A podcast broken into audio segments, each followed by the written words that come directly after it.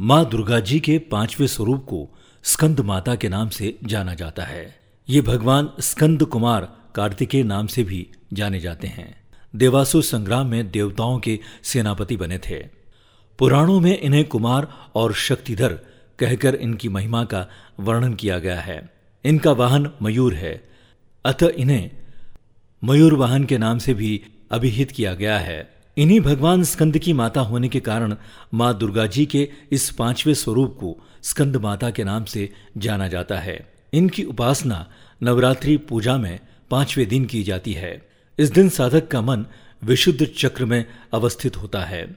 इनके विग्रह में भगवान स्कंद जी बाल रूप में इनकी गोद में बैठे हैं।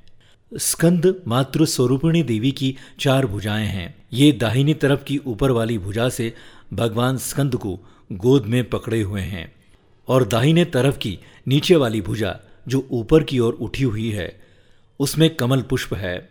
बाई तरफ़ की ऊपर वाली भुजा पर मुद्रा में तथा नीचे वाली भुजा जो ऊपर की ओर उठी है, उसमें भी कमल पुष्प लिए हुए हैं। इनका वर्ण पूर्णतः शुभ्र है। ये कमल के आसन पर विराजमान रहती हैं। इसी कारण इन्हें पद्मासना देवी भी कहा जाता है। सिंह भी इनका वाहन है। नवरात्रि पूजन के पाँचवें दिन का शास्त्रों में पुष्कल महत्व बताया गया है।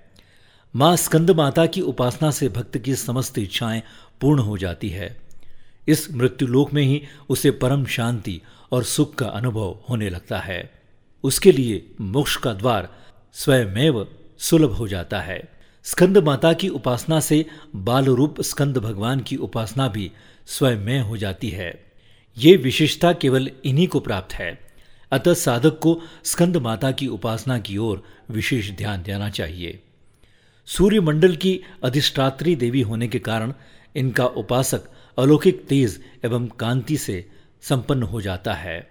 अतः हमें एकाग्र भाव से मन को पवित्र रखकर माँ की शरण में आने का प्रयत्न करना चाहिए।